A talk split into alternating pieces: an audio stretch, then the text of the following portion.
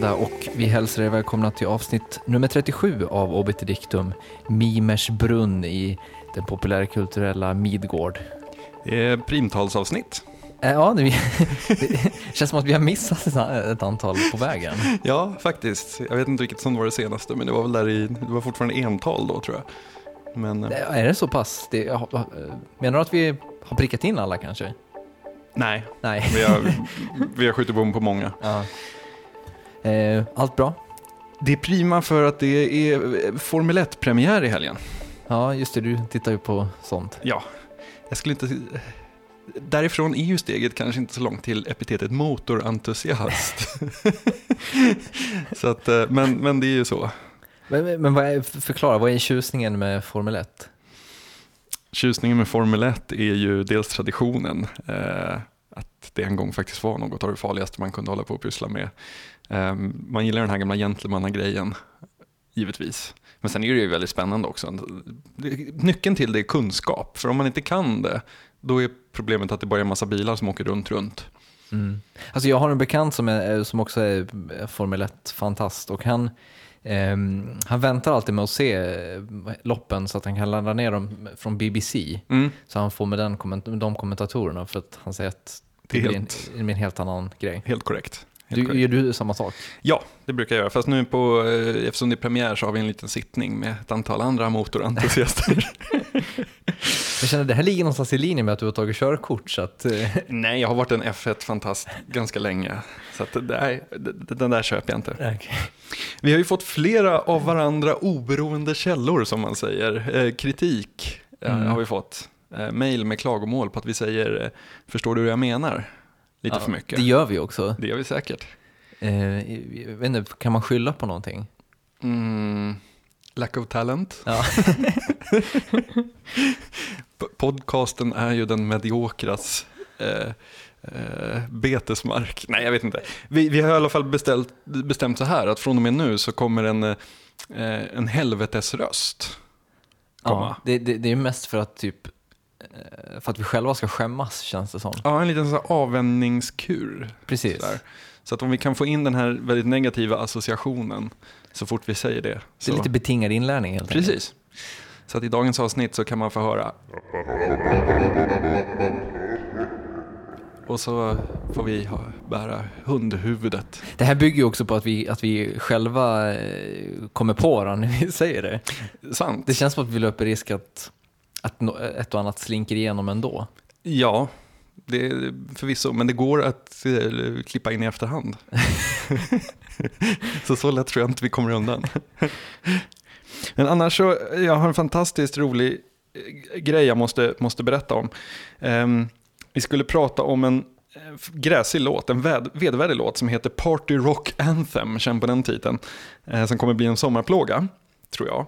Och den är gjord av en grupp som heter LMFAO. Eh, och eh, jag skulle göra lite research på de här LMFAO eh, för att ja, kunna ha någonting att säga om den fruktansvärda låten. Och nu kommer bland det bästa jag har hört. Under OS 2010 blev en av rapparna i den gruppen avslängd från ett plan efter att ha hamnat i bråk med Mitt Romney. Och den här snubben, han hävdade att han bara försvarar sig eftersom Mitt Romney attackerade honom först med ett Vulcan Death Grip. Citat, putting him in serious pain and danger. Det finns väldigt många bottnar i den historien känner jag. Kan vi, kan vi enas om att, att det var ett Vulcan Death Grip, det, var, det är hans tolkning? ja. Eller så är Mitt No- Romney not what he seems to be. Nej, det är, det är också en, en, en möjlighet. Ja.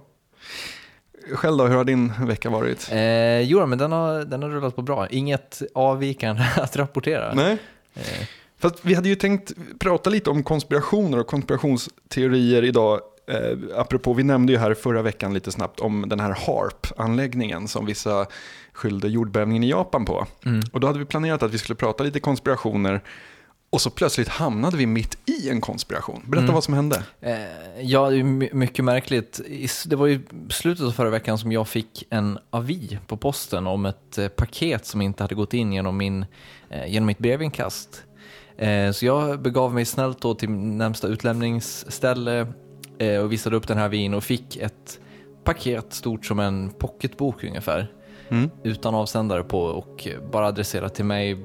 Avsändaradressen var, no- var en, eh, en holländsk postbox. Mm. Vad, säger, man på svenska? Ja, en postbox Ja. eller en, ja. I alla fall, jag tog hem den här asken, öppnade den och i den ligger då ett USB-minne i metall. Mm. Mm. The thickens. Inlindad i så här vadderande plast och sånt, eller ja, jag hade en sån här eh, skumgummi-värdering liksom. Mm. Ehm, så jag eh, funderade på om jag skulle våga stoppa in det där eftersom att jag inte har någon aning om var det kommer ifrån. Eh, så jag liksom grävde upp hela den här kartongen då och kollade vad som fanns mer och det enda som fanns med var ett halsband och någon slags drivrutin till det här USB-minnet. Ehm, så jag tog mod till mig och eh, satte in det i datorn eh, och det visade sig att det ligger en fil på det USB-minnet som är en gigabyte stor så ligger en, en eh, fil på strax under en megabyte. Du, du, du. Eh, och det, den här, det visade sig då vara en pdf-fil med ett Wikileaks-dokument. Varpå du ringde mig och bara, är det du som skämtar? Är det du som skämtar? Du är den enda som skulle komma på något sånt här. Och jag är- svär, eh, jag svor då och jag svär nu, jag är helt oskyldig. Eh, det kan vara någon, någon som, några av våra lyssnare som eh, vill spela med ett spratt, men eh, jag vet inte. Ja, Det, vore, det känns samtidigt konstigt att de skulle ha hittat rätt Tobias Nordström eh, med adress och allting sånt där. Ja, plus att om jag prankade så kanske jag hade skickat till båda två då för att vi skulle så ringa varandra och bara vet du vad som har hänt mig? Och, Ja, och till de som tänker nu så här, haha nu ska jag spä på det här genom att skicka något mer, så är det ju så att om det kommer något mer då kan man ju avfärda det direkt som ett skämt. Det läskiga är ju om man inte hör någonting annat än bara det här. fast ändå, om det kommer från den där holländska postboxen Ja, igen. det är sant. Det var mycket suspekt. Det är någon så här, en, en, ett Wikileaks-dokument som dessutom är ett år gammalt nästan på dagen eh, och innehåller någon sån CIA-rapport om Afghanistan. Mm. Och jag googlade ju den här, eh, jag blev givetvis väldigt nyfiken, eh, så när Tobias skickade över bilder på det här så började jag googla på den lilla information som fanns, postnumret och sånt där. Och det finns något biolab i närheten, någon sån plant research på samma postnummer. Något Ja. universitet där som håller på med någon slags så genmodifierade plantor av något slag. Oj. Jag vet inte om vi är någonting på spåret där. Nej. Nej. det enda jag hittade det var vad heter det, en fransk sida med en annan person som hade fått ett liknande paket från samma adress. Och då hade det varit en klocka i, i det paketet. Det är ju nu du ska söka upp den där franska forumpostaren. Ja, precis kontakta honom. Ja, för det kan vara så att klockan och USB-minnet behöver föras samman. Ja, jag, sa, jag sa så till Billy att äh, jag wipar väl bara USB-minnet så har jag ett 1 GB USB-minne till övers. Då svarar Billy med att säga, men tänk om det är det de vill att du ska göra. Men man är, ju, man är ju torsk i den situationen, eller hur? Är det så att de vill att du ska sitta på det och liksom ja, förvara det där på något sätt? Eller är det så att, ja, det, det var Mm. nog först då det liksom gick upp för mig att det faktiskt fanns ett dom i det här, i det här fallet. det känns lite som upptakten till ett William Gibson eh, bok tycker jag. Ja, Man skulle- det, det är därför jag liksom inte vet om man ska gräva mer i det här, för man vet inte riktigt var man hamnar. Besöka den här adressen eller någonting, men det, man vet inte vad för mysterier som, som finns där. Liksom. Nej, för jag har ofta tänkt på det med så här, att vore, just, just alla plots som börjar med att någon får ett felskickat e-mail eller någon får ett paket den inte borde ha och så vidare. Så har jag alltid tänkt så här att ett stort plot hole i den sortens eh, filmer eller böcker, det är det här, vad är motivet från den som skickar det fel? Alltså, förstår du vad jag menar? Att det är en sak om... App, app, app, app, app. Där åkte jag på den! Ja. Där åkte jag på den första, ja. Egentligen borde vi ha någon slags poängställning här, Mm. vem det vem det är som är sämst. Ja, faktiskt. Eh, jo, plot hole. Jag har alltid känt att det finns någon slags... Det är en sak om, om, om man har varsin portfölj och de ser likadana ut och man tar fel. Liksom. Mm. Men det är en helt annan grej om någon aktivt har skrivit ner din adress på ett, ett paket och skickar till dig. Mm. Mr Tobias Nordström, stod det. Mm. Ehm, ja, det, det, både- både väldigt fascinerande och på, på något plan lite obehagligt. Vi kan lägga upp en bild på det här paketet så kan vi, vi kanske ska ha en liten så teori, alltså vi måste ju forma någon slags teori kring det här förstås. ja, definitivt. Ja, lyssnare är då givetvis välkomna att bidra med idéer om eh, vad det här handlar om. Maila på kontakt oddpod.se eller skriv i kommentarsfältet på vår blogg på oddpod.se. Konspirationen var det och HARP. Ja, HARP är ju, vad ska man säga, är det en konspirationsteoretikers våta dröm? Kanske. Ja, det, jo men det, är något utav det i alla fall. Det är ju så att mitt i skogen i Alaska så ligger en anläggning eh, bakom höga taggtrådsstaket. Det är ett stort fält med antenner som är riktade mot skyn och sänder ut signaler som, ja, vad gör de egentligen? På Harps officiella hemsida så beskrivs det så här. HARP studerar egenskaperna i jonosfären med särskild inriktning på att förstå och använda den för att förbättra kommunikations och övervakningssystem för både civilt och försvarsbruk. Och vad den här gör det är ju att den har någon slags kraftig, kraftig sändare som skickar ut high frequency våglängder i ionosfären. Alltså, vad är ionosfären? Det är typ yttersta lagret av atmosfären. Va? Ja, precis. Um, och sen så mäter den vad som händer på de ställen de bestrålar. Och jag vet inte, mm, alltså man bombar ju så att elektroner och sånt får fnatt där uppe. Så att man liksom kan bruka ionosfären till olika eh, ändamål. Mm. Um, och det är väl den här lite luddiga, diffusa, um, liksom vad den jobbar med, vad, vad den syftar till. Det är väl den lite luddiga beskrivningen i kombination med att det är ett researchprojekt som fundas, eller som eh, drivs och betalas. Finansieras. Finansieras, tack. Eh, jag har bott så länge i starterna så jag glömmer ord. som finansieras av eh, amerikanska flygvapnet. Och flottan. Och flottan, ja. Mm. Så det, det är ett militärt projekt eh, topphemligt, men så säger Fast de att... Men är det verkligen ett militärt projekt? Det är väl det, är väl det som också är lite höljt i dunkel. Därom tvistade lärde. Precis. Eh, för att, för att eh, det är väl liksom ja, men någon slags forskningsanläggning. Alltså det, det presenteras som en for, någon slags forskningsanläggning snarare än någon forskningsgren inom militären. Mm. Eh, och de, de, som kommer dit är ju snarare ja, forskare på olika områden än än just militärer. Mm. Um, och det säger väl ändå någonting. Mm. Men vi kan om vi liksom betar av, betar av lite grann här, var, var i ligger konspirationen? Jo, alltså... Hemligstämplade forskningsstationer finns ju överallt. Den här är inte ens hemlig, hemligstämplad ska vi säga, den är unclassified klassas den som. Mm. Alltså, som jag förstår det, eh, om vi bara går tillbaka till lite funktionen, så Alltså, de här radiosignalerna de skickar upp, de hettar upp den delen av jonosfären som de bestrålar så att det blir en enorm lins eller spegel eller en antenn i sig.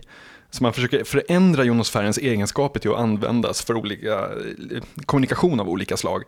Från början så var det här ett försvar när man tänkte sig att någon skulle smälla en nuke uppe i atmosfären, då skulle det slå ut alla satelliter. Och då skulle man liksom kunna använda jonosfären i sig för att kunna skicka meddelanden till ubåtar man hade mm. på andra sidan jordklotet och sådana saker. Man skulle an även använda den som en eh, sån missile defense shield. Det är väl också att, den kan, att man skulle kunna använda den här, eh, de här signalerna som någon slags i princip global radar, alltså, ja. alltså en radar som ser bortom horisonten. Mm. Men det är så här att de patent som registrerades i samband med den tidiga HARP-forskningen, väldigt tidigt så innan det blev hysch-hysch. När snackar vi då? Kalla kriget? Nej, mitten av 80-tal. Sådär. Okay. För grejen är så här att vi ska, kan... Reagan-eran alltså. Ja, precis. Vi kanske ska sätta det här i, i, lite tidsperspektiv också. För 1993 så öppnar stället. Men den här kraftfulla, kraftfulla grejen som beamar ut saker i jonosfären, den kom inte i drift förrän 2007. Okay. Så att den har bara varit igång ganska kort tid. Och det har hänt ganska spännande saker sedan 2007 får man väl säga. Men hur som helst, 93 började forskningen. Och de här patenten som registrerades, eh, enligt en gammal artikel i Popular Mechanics, eh, så avslöjar det teknik för att skapa en global missilsköld och för att manipulera lokalt väder.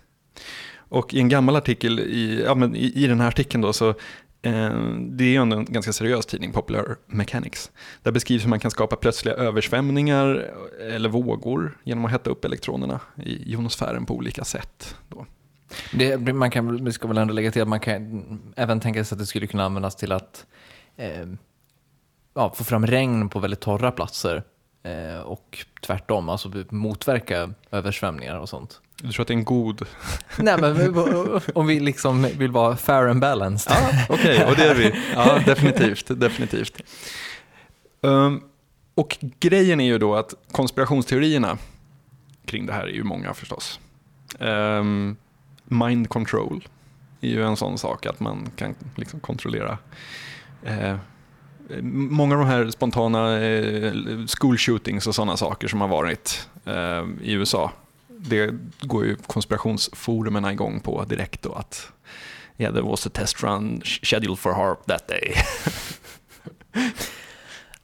Men även nu tsunamis och sånt då, som vi var inne på förra veckan. Definitivt. Jordbävningar är ju, Ja. för HARP, HARP fyller ju en väldigt, väldigt viktig funktion där i konspirationscommunityt. Det är nämligen det enda som man kan skylla jordbävningar på Mm. egentligen. Och speciellt har jag förstått att det är grunda, alltså de som inte sker så djupt ner utan som är ganska nära jordytan. Det är HARP, Mm. enligt, enligt dessa forum. Vilket väl egentligen är ironiskt med tanke på att den skjuter upp saker i ionosfären. Mm. Jag kan inte tekniken Nej. riktigt bakom faktiskt.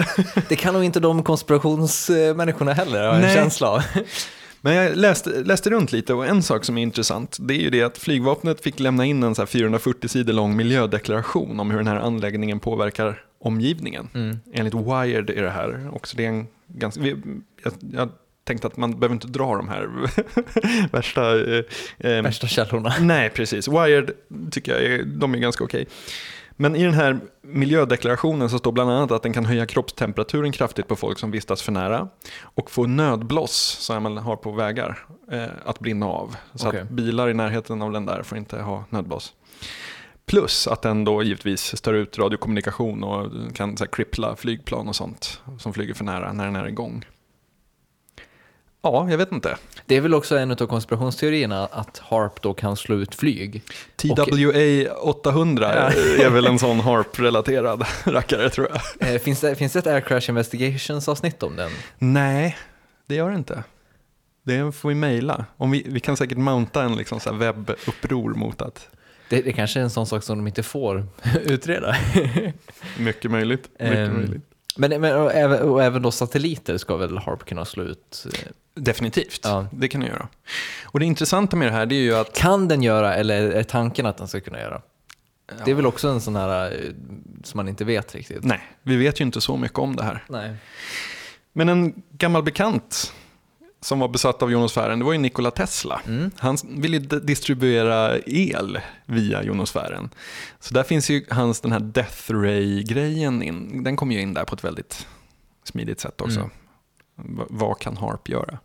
Men, eh, ja, men det är ju två, men samtidigt, man, visst man kan tänka, man, eh, man kan tänka sig att de på något sätt ansluter till Teslas idéer, men tekniken är ju totalt annorlunda i, i, Harps fall, Mm. om man jämför med Teslas. Mm. Ehm, så att jag vet inte. Eh, alltså på, tanken är väl att Harp då ska kunna rikta den här strålen mot människor på, nå- på något sätt. Ja. För det är väl det de, de eh, gör då när det blir school shooting, shooting som de har blivit utsatt för mind control också antar jag. Mm. Ehm, oklart varför man skulle vilja testa det på ett sånt sätt. Jo, jag vet ju varför, alltså vad förklaringen till det är. Eh, Förklaringen inom jättestora citationstecken. Ja, precis. Alltså HARP är ju då, och nu det här är den rena konspirationsgrejen. Eh, det, HARP är ju bara ett verktyg. Det är ju liksom, eh, den är ju händerna på New World Order, som är ju en helt annan konspirationsteori. Ja. New World Order går ju ut på att man raderar ut nationalstaterna och bildar en enda totalitär eh, världsregering som med polisvåld eh, och finansiellt våld. Eh, man bankruttar helt enkelt den vanliga människan för att på lång sikt så vill man skapa en, eller även kort sikt, det finns ju koncentrationsläger och sånt inblandat, eh, men man vill en kraftig människo förminskning eller populationsförminskning på jorden så att eliten ska kunna leva med ett litet antal slavar och liknande och bara må bra och slippa allt det här jobbiga med att vanligt folk. Ett chip i huvudet på varje människa brukar vara en sån klassisk New World Order-grej. RFID, ja. Precis. Så att New World Order är ju en, det är ju Bilderberggruppen, det är eh, alla de här. Rockefeller är väl Ja, några stycken där. Verkligen. Eh, vad heter den? American Institute of Foreign Policy och det finns så otroligt många som räknas till New World Order så att man börjar tappa det. Men tanken är ju då att HARP bara ett verktyg för det. Så att när man exempelvis fågelmassdöd eller när, man, när det är så här school shootings och sånt, det, det, det förklaras ju då av konspirationsteoretikerna att det är testruns, man testar liksom för att se, det är en del av forskningen helt enkelt. Mm. Men vad, alltså, hur känner du inför allt vi har dragit här? Ja, rent instinktivt så är det ju skitsnack alltihop. Eller förstår du vad jag menar? Det, App, app, app, app, app, app. Ja, det är 1-1 då. Eh, nej men att eh, det, det, det, det känns ju som, någon, som, precis som du sa, konspirationsteoretikernas våta dröm. Mm. Eh, och det är det ju också just för att det är så mycket som är mm, oklart, eller vad man ska säga.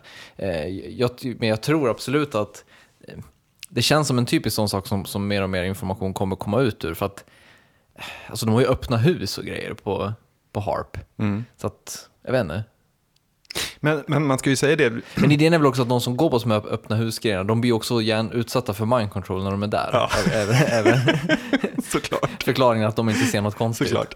Om man ska lägga den här, det här lite mer fantastiska eh, konspirationsgrejen eh, åt sidan en sekund så är det ju så att det är inte bara Nuts som liksom tjatar om det här utan det finns ju en seriöst vetenskaplig liksom, oro kring det också. En snubbe som heter Nick Begic har skrivit boken Angels Don't Play This Harp som liksom, ja, där tar han upp mm, alltså vetenskapliga belägg för varför man inte ska in och mecka i sådana grundstenar som ja, Vad är hans credentials? han är doktor i någonting. Men när, så, äh, när jag har sökt... Kryptozoologi.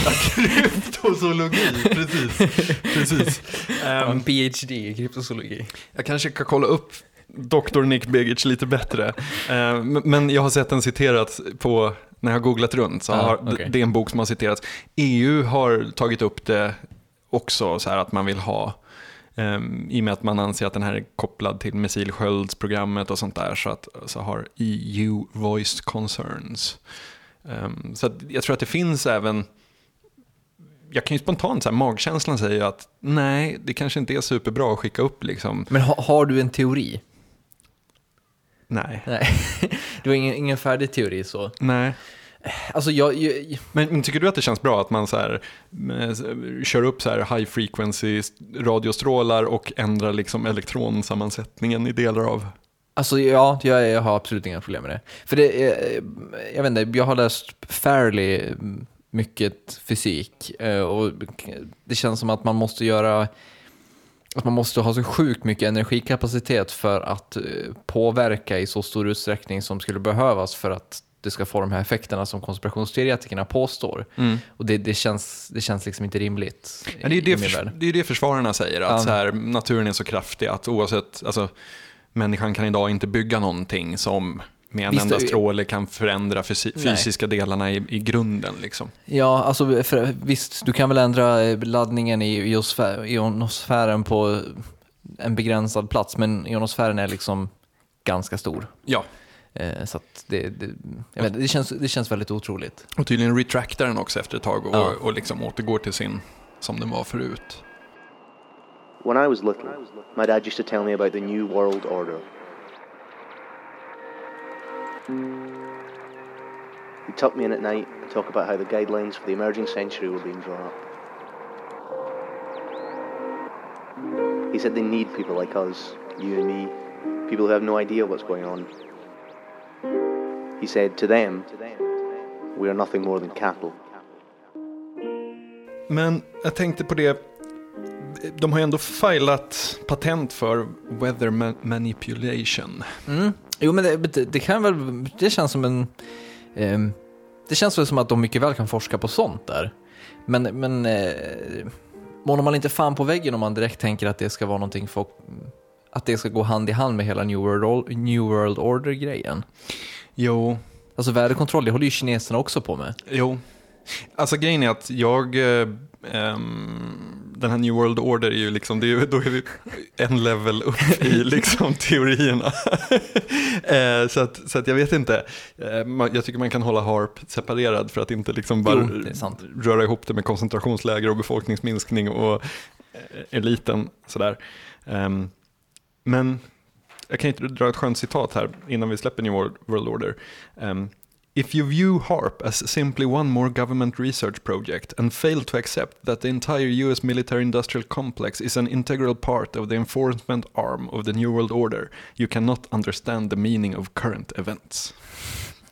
Det är ett citat från prismplanet.com som inte är en direkt källa. De är inte fair and balanced. Nej, Nej. precis. Eh, ja, men, sen, det är väl klart att det finns mycket gott här. Eh, och det, det finns ju det här skimret som även finns kring Area 51. Alltså att eh, man, kan- man, kan, man kan, eftersom att man tillåts spekulera väldigt mycket så gör man även det. Eh, att, att det vid Area 51 bedrivs forskning kring eh, olika flygtekniker för amerikanska armén, eh, för amerikanska flygvapnet, och det, det är ju mer eller mindre officiellt. Ja. Eh, Men det är ändå kul att spekulera i att det kan finnas rymdvarelser eller alien technology där och, och, så vidare. Eh, Det gör det ju inte sant. Nej, och jag tror inte att fly, liksom flygvapnet har någonting emot att det teoretiseras. Nej, det är väl det som är själva poängen. I och med att det är, det är hemligstämplad forskning som bedrivs där så, så mår de bara bättre av att det spekuleras. Därför att ju mer man pratar om rymdvarelser och sånt, desto längre kommer man från sanningen om deras nya bombplan eller man, vad det nu är de utvecklar. Liksom. Vi har ju sett den här eh, Conspiracy Theory med Jesse Ventura, den gamla wrestlaren som blev guvernör och sen nu har sitt Conspiracy Theory. Först Navy Seal, sen wrestlare och sen... en brokig karriär. Ja, han har hunnit med det mesta. Och han åker ju runt och, och undersöker olika, olika konspirationsteorier. I've heard things that'll blow your mind. And now I think it's time you get the whole story. Now, the top secret government project that can destroy the world. One of the most dangerous projects the United States government has ever attempted. There it is. When aimed at the sky, it can change the weather. With a billion watts, you easily move a cloud wherever you wanted to move it using HARP. When aimed at the ground, it can set off earthquakes and tsunamis. My father's hope was that this type of technology would be doing more good and not doing any harm. And they're saying now we have a weapon. When it's pointed at you, it can literally blow your mind. This is the death ray. HARP, the real-life doomsday machine. Vad tyckte du om avsnittet? Eh, det var ju självklart väldigt under- underhållande. Ja. Eh, han, har ju, han har ju sin speciella retorik, Jesse Ventura, och den är, den, den är alltid... Den är alltid fin, men även om den ofta griper efter halmstrån. han, han, han, han tycker ju om att se stora tecken i små saker, om man säger så. Eh, ja. Vi länkar till den på oddpod.se, den finns på YouTube eh, i sin helhet. Men jag, jag kan också känna så här att ehm, HARP är ju på något vis drömmen för ehm, att, att spinna stories kring. kring. Den bjuder ju in och uppmuntrar nästan att man ska fundera på vad finns där bakom? Vad, är, vad används de här antennerna till och, och sånt där? De är väl den, den klassiska the man behind the curtain. Liksom. Definitivt. Eh, definitivt. Att det finns en, en puppet master som, som eh, sköter sakerna bakom. Ehm, och det har varit frekvent i, i många tv-serier de senaste åren. Känns det, som. det känns som att det alltid finns en konspiration och eh, någon form av eh, en grupp män, eller vad man ska säga, som, som styr och ställer i, i världen, eller åtminstone det lilla universumet. Som Med en agenda. Ja, precis, som har en agenda. Vi har ju Lost, som vi har pratat mycket om i Obiter Dictum. The Dharma finns. Och Harp är väl lite sådär, alltså det går ju väldigt bra in i ett Lost-universum kan jag känna med Ja. elektromagnetik och... Um, Hanso Foundation är väl också Ja. en sån där. Eh, Men det känns som att det finns en ändå ganska tydlig skiljelinje mell- mellan de här mm, organisationerna som finns i tv-serier och eh, verkligheten. Eh, därför att i tv-serierna så känns det som att det ofta är vad ska vi säga, privata organisationer eller företag eller ja, rena forskningsexpeditioner eh, so- som eh, har stort inflytande, stor makt och be- bedriver sin egen agenda. Medan det i verkligheten så är det alltid oftast då amerikanska regeringens små projekt som, som får utstå konspirationerna. Eller utlisade, till, utlisade projekt till privata entreprenörer. Ehm, och jag tror att det beror på att man är ju ändå lite rädd för att så här, om du har en forskare som sitter och jobbar med, säg AI eller någonting sånt där. Om han eller hon sitter och som enda mål hela tiden har att överträffa det man gjorde förra året. Nu måste vi komma till det här målet i år, sen måste vi komma till det här målet nästa år och så vidare. Då stirrar man sig hela tiden blind på ens verksamhet och de olika delmålen utan att ta ett steg tillbaka och titta på vad kan det här leda till. Och det tror jag är så här, det är naturligt i alla fall att man gör det. Att man sitter där och zoomar in i någon slags tunnelseende utan att tänka på de större konsekvenserna. Om du har ägnat liksom 40 år av ditt liv åt att studera jonosfären, då vill ju du laborera med jonosfären. Sen tänker inte du på konsekvenserna direkt. Alltså, jag tror att det finns en sån grundläggande rädsla för vetenskap eh, utan eftertänksamhet. Definitivt. Men och även eh, i och med att, i och med att det här är en vetenskap som är väldigt svår att förstå för en, en lekman, mm, eller ja, behöver inte ens vara lekman, alltså, det känns som att det är det, det yttersta skiktet av avancerad eh, forskning som man bedriver. Liksom.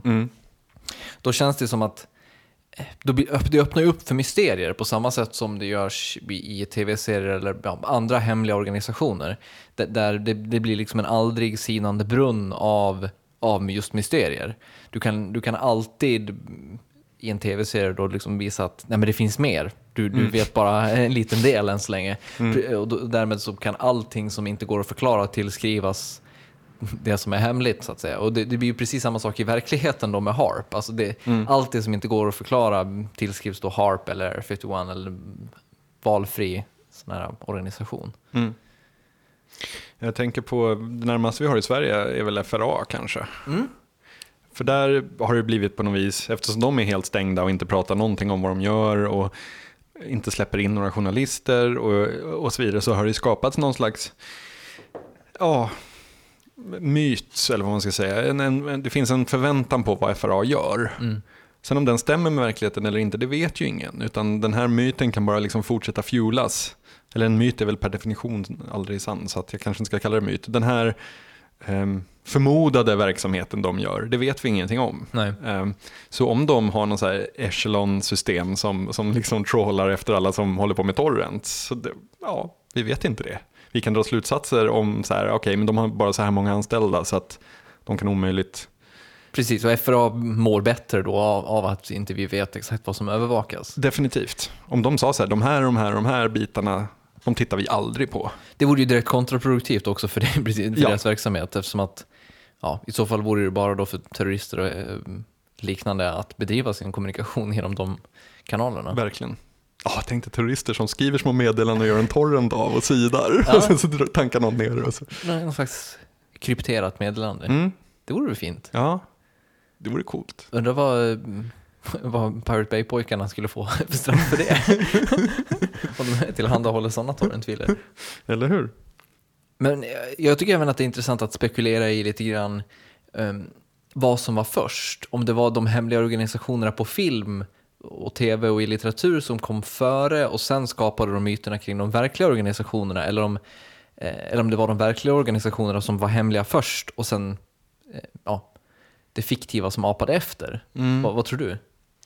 Bra fråga. Jag har läst lite om spionerna i Stockholm under andra världskriget. För Stockholm som neutral stad var ju en så här spionmecka. Eh, det var ju folk som kutade omkring och skötte diverse underrättelsetjänst här.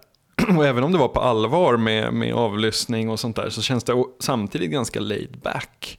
De hängde på som nere på Skeppsbron och drack öl och Hotell Diplomat. Och, alltså man visste väldigt tydligt var de olika underrättelsetjänsterna hängde och vad de gjorde. Så det, där handlade det mest om att kuta omkring med, med kuvert på något vis. väldigt spring mellan fastigheterna. Lite spionen som kom in från kylan Ja. grejen. Väldigt mycket mer det där, ja, covert på ett annat sätt. Men just det här höga murar, taggtråd, omärkta helikoptrar, svarta tåg. Oh, Fight the Future. X-Files. Väldigt bra exempel på just det här.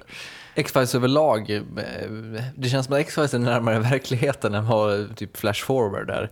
Alltså med tanke på att där är det ju en, ja, en, en, vad ska vi säga, en regeringsgren eller man, ska, vad man nu vill kalla det, så, som är de onda, den onda konspirationen. Men jag är helt övertygad om att, att man eh, att verkligheten påverkar popkulturen och tvärtom. Det är jag helt övertygad om att så här, efter 20, 30, 40 år av populärkulturella spioner och cover-ups och konspirationsgrejer och sånt. Det är klart att det sätter sina spår i de som har växt upp med den sortens Eh, om du har växt upp med spionfilmer och sen så ska du så här, ja vi behöver en liten sidogren av CIA här, vi ska bygga upp en spionorganisation. Vad har du att falla tillbaka på? Jo, du har ju dina popkulturella grejer. Så, och inte bara inom den, det området utan väldigt många områden tror jag att, att popkultur går före verklighet idag. Ja, det, det tror jag också, de, definitivt. Ehm, och även då, det känns som att även platsen som Harp ligger på eh, känns väldigt så här, utstuderad att passa eh, det förväntade, eller vad man ska säga. Alltså, den, den är ju mitt ute i skogen i Alaska. Det, det är långt till närmsta större bebyggelse och ja, det, den passar, det är liksom formulär 1A för var man bygger, bygger en skum plats någonstans. Typ tre timmar utanför Anchorage eller något sånt där. Ja. Ja. Jo, jag vet, jag har en, jag har en kompis som eh, jag håller på med så här urban exploration. Ehm, och han, eh, han älskar en sak och det är flygplan. Militära flygplan som inte är där de borde vara. Det är hans liksom nischfoto-grej. Så han åkte... Det känns smalt. Ja, det är extremt smalt. Men eh, han, han, han sa att man måste nischa in sig efter ett tag där för att annars så, när man varit på alla ställen och så vidare, då, då behöver man nischa sig. Så militära flygplan de, som står där de inte borde vara, så fick han en Google Maps-länk av en kompis. Så bara, är inte det här en, jag vet inte vad det var, en tunnan eller en draken eller något sånt där? Så bara, jo visst fan är det det och den är mitt ute i skogen. Så han hoppade in i bilen till helgen och drog iväg. Och han svängde av stora vägen på en lite mindre väg, svängde av den lite mindre vägen på en ännu mindre, sen kom han in på en grusväg och helt plötsligt så började så här kartan inte stämma överens med, med vad han Terrängen. såg utanför. Precis. Och sen så bara vidgar sig skogen ut på ett fält och så är det bara ett staket rakt över och en grind med liksom strålkastare och eh, filmkameror och allting. Liksom. Eh, så det var ju något, så här, då hade man ju maskat bort det på kartan, Ja. fast då fanns det väl någon liten bit kvar då som, ja, någon gammal skrotupplag eller vad som helst där det här flygplanet stod. Då. Och ett sånt gillar jag. Alltså jag, jag tycker det är jättecoolt. Men det känns också väldigt talande för någon slags informationsålder som vi befinner oss i. att eh, Nu för tiden måste man maska bort saker från kartan. Det, det, det är ju inte ett problem som man hade för 50 år sedan på Nej. samma sätt. Ehm, och det är väl kanske därför som eh, de här platserna blir eh, vad ska vi säga, informationskulturens sista utpost. Eftersom att de inte nås av informationskulturen eh, i den bemärkelsen som, som de som är informationsbeivrare vill att den ska, de ska nås. Eller förstår du vad jag menar? Att, Ja. App, app, app, app, app, app. Fan, ligga under här. jo, men att, att, ehm, att platserna då blir... Nu kommer jag av med här också. Men att, att platserna blir... eh, De, de blir... De gynnas av informationskunskap. Det är destruktivt det här med Ja, det här ja. förbjudna uttrycket. Definitivt. Jo, men de blir, de blir någon, någon slags del av... av eh, de blir svarta fläckar i, det, det postgeografiska samhället på något sätt. Att, Och jag, jag tror ju så här att man är, eh, man vill se kartan som en absolut representation av verkligheten. Även fast kartor inte är det egentligen, så vill man se det som det. Så att så fort någonting är bortplockat från en karta, eller en väg går där den inte borde gå, och så vidare, då anar man direkt ugglor i mossen. Så, Jo, det är ju så. De- är ju väldigt så här, bundna vid just sin geografi. Eh, De, de, går, de går inte att nå på det här eh, informationsviset, att man hackar dem eller någonting sånt. Utan om, om du vill ta dig till de här platserna så måste du ta dig dit fysiskt. Och då, då dör ju liksom hela idén om informationssamhället på något sätt. För då är du ju tillbaka på ja, gamla jägare och samlare-grejen, att du ska utforska helt plötsligt.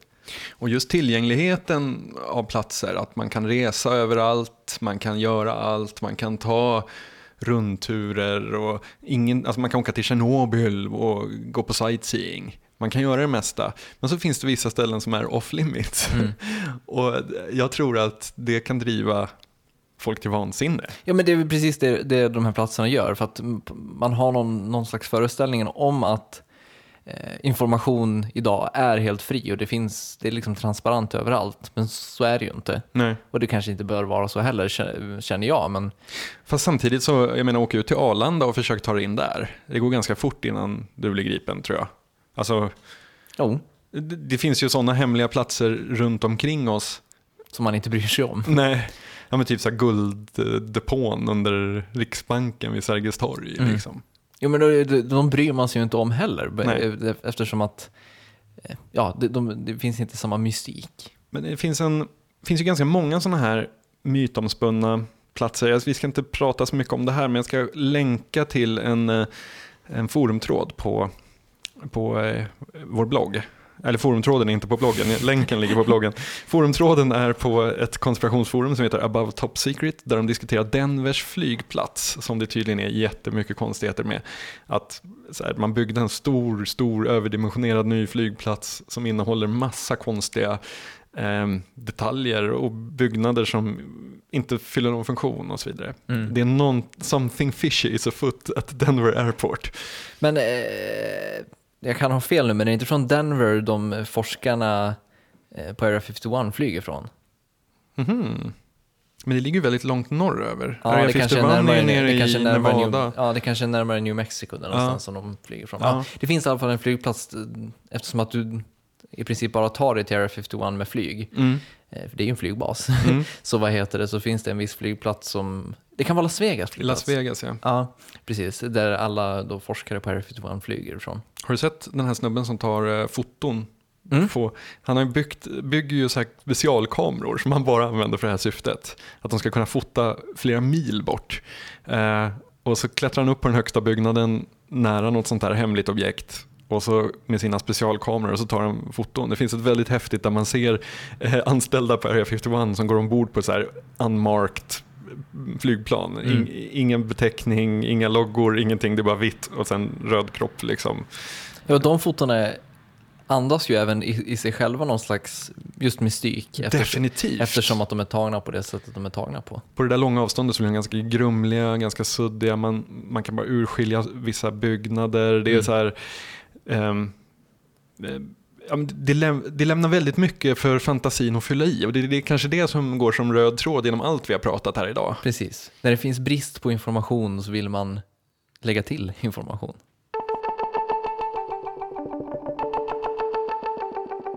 Och några tomluckor i informationen vill vi såklart inte lämna. Så att postscriptum avslutar vi med, som vanligt.